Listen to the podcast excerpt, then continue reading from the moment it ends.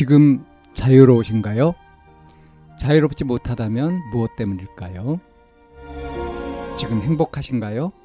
행복하지 못하다면 무엇 때문일까요? 누구나 다 나름의 사정을 가지고 일상을 살아갑니다. 일상 속에서 자유롭고 행복한 길을 찾아가는 심리 상담 방송 참나원 지금 시작합니다. 2024년 1월 10일 심리상담 방송 참나원입니다.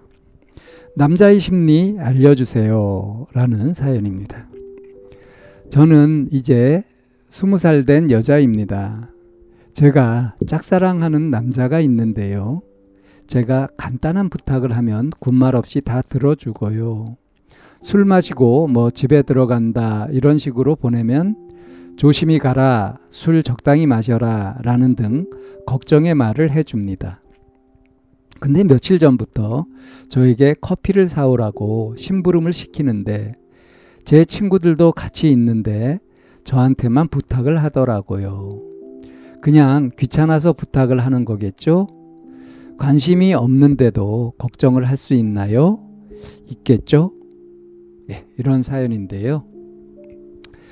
어, 짝사랑을 하고 있어서 이렇게 이제 짝사랑을 한다는 것은 이제 눈에 뭔가 콩꺼풀이 씌워져 가지고 콩깍지가 씌워져 가지고 그래서 제대로 보기가 어려운 그런 상태다. 보통 이제 그렇게들 얘기를 하잖아요. 지금 이 사연자가 그런 상태인 것 같아요.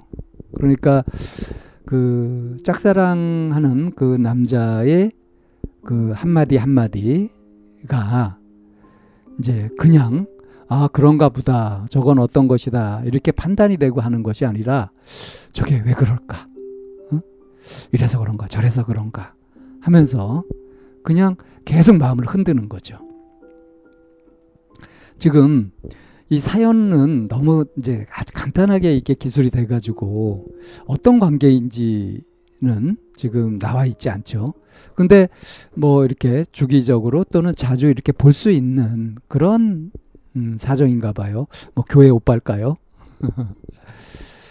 아무튼 어 뭐 이제 평소에 그 간단한 부탁을 하면 군말 없이 들어주고 뭐 이제 메시지를 나 술 마시고 집에 간다 이런 식으로 보내면은 그러면 뭐 조심해서 가라 술 적당히 마셔라 이거를 걱정의 말이라고 이렇게 했어요 걱정해주는 말이다 그러니까 이런 것도 감지덕지한 거죠 예, 그 정도로 이제 짝사랑을 하고 있는 건데, 근데 이제 며칠 전부터 커피 사오라고 심부름을 시킨다. 그것도 내 친구들도 있는데 친구들한테 안 시키고 나한테만 부탁을 한다. 근데 이거를 왜 이럴까를 생각하면서 그냥 귀찮아서 부탁을 하는 거겠죠. 그냥 귀찮아서 너 좀 사와라 이런 식으로 하는 거다. 그러면 이건 별 의미가 없는 거다. 별 관심이 없는 거다. 나한테 특별한 관심이 있는 게 아니다. 근데 어 관심이 없는데도 그렇게 걱정을 해주고 그러나 아 그럴 수도 있겠죠. 뭐 이런 식으로 이제 생각이 갈팡질팡 왔다 갔다 하고 있는 거예요. 그래서 이게 막 얼마나 고민되고 그러면 이제 글을 이렇게 올렸겠어요. 남자의 심리를 알려주세요. 왜 이렇게 다른 친구들도 있는데 나한테만 커피 심부름을 시킬까요? 이걸 이제 물어본 거죠. 이게 나한테 따로 마음이 있는 건가요? 아니면 그냥 관심 없이 그냥 이렇게 할 수 있는 건가요? 이런 거죠. 자, 이렇게 사연을 올리면 정말 이렇게 지혜로운 사람들이 경험이 있는 사람들이 이것저것 알려주고 그런다고 했을 때 도움이 될까요? 이 사연자한테. 어, 마음에 드는 대답을 얻을 확률은 지극히 적고요. 어, 아주 적절한 지혜로운 대답이 있다고 하더라도 이미 사연자는 자기 마음이 이렇게 어느 쪽으로 치우치고 있는 그런 것들이 있을 겁니다. 그래서 그것을 온전하게 받아들이기 힘들 거예요. 그래서 이제 이런 경우에는 어, 뭐 관심이 있어서 그런 거다 또는 관심이 없는데도 그럴 수 있는 거다 꿈 깨라 뭐 이런 식의 얘기 같은 것들이 보통 나올 수 있는 그런 응답들인데 그닥 도움이 되지 못하고요. 어떤 응답도 사실은 도움이 되기 어렵다고 볼 수 있는 겁니다. 그러면 무엇이 필요하냐? 꿈 깨라, 정신 차려라 하는 얘기는 참 불친절하고 그리고 어떻게 보면은 굉장히 이제 귀찮아서 어, 너 왜 그 모양이냐 하고 비난한 것으로 들릴 수도 있지만 사실은 꿈 깨고 정신 차리는 것이 답이죠. 어, 이게 궁금하면 그 사람한테 따로 물어보면 될 거 아니에요. 왜 다른 친구들 때 저한테 심부름을 시키셨나요? 이거를 물어보면 되죠.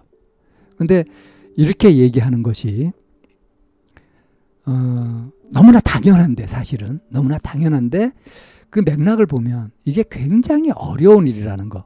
실제로는 굉장히 어려운 일이라는 거를 제가 잘 압니다. 저도 옛날에 짝사랑을 해 봐가지고 어떤지 알거든요. 짝사랑하는 대상 앞에 서면 그냥 숨이 막히고요. 무슨 말도 안 나와요.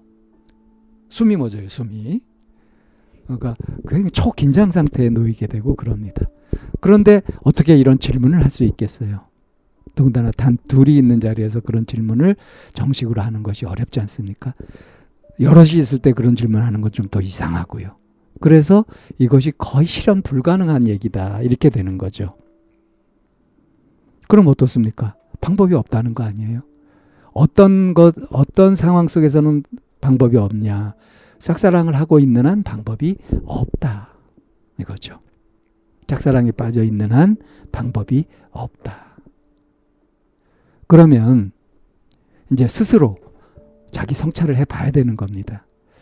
내가 이 짝사랑을 계속 할 것인가? 아니면 이 짝사랑을 끝낼 것인가? 어? 여기서 이 짝사랑을 계속 해도 괜찮은지 아니면 이건 내가 너무 힘들고 이렇게 계속 마음이 흔들리고 이러니까 내가 내 일도 제대로 못하고 안 되겠다 하고 단단한 결심을 하고 어떻게 가부간에 결정을 좀 내보자. 이런 식으로 그렇게 결심을 하고 결단을 내리고 이제 심호흡을 좀 하고 몇 번 연습을 한 다음에 이제 이 남자한테 이제 만나자고 따로 이제 할 얘기가 있다고 해가지고 진지하게 얘기를 하고 뭐 고백을 할 수도 있고요. 그리고 이제 이런 일들에 궁금했던 것들을 이제 물어보기도 하고요. 고백 전에 이제 물어보고 확인해 볼 수도 있겠죠.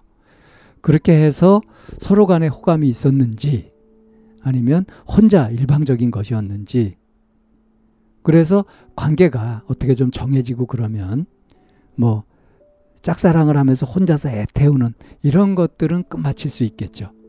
근데 짝사랑을 하는 이 마음 속에서 뭔가 하려고 한다면 이런 궁금증은 해결할 길이 없다.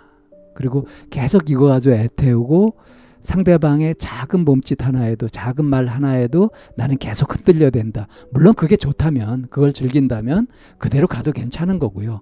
그것이 못 견디겠다 싶으면 이렇게 과감하게 결단을 내리고 그리고 아, 뭔가 용기를 내서 해볼 필요가 있겠습니다.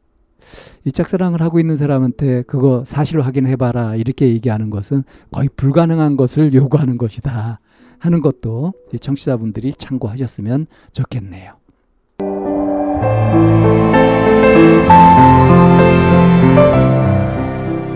이 상담 방송은 마인드 코칭 연구소에서 만들고 있습니다. 상담을 원하시는 분은 02-763-3478로 연락을 주시면 안내를 받으실 수 있습니다.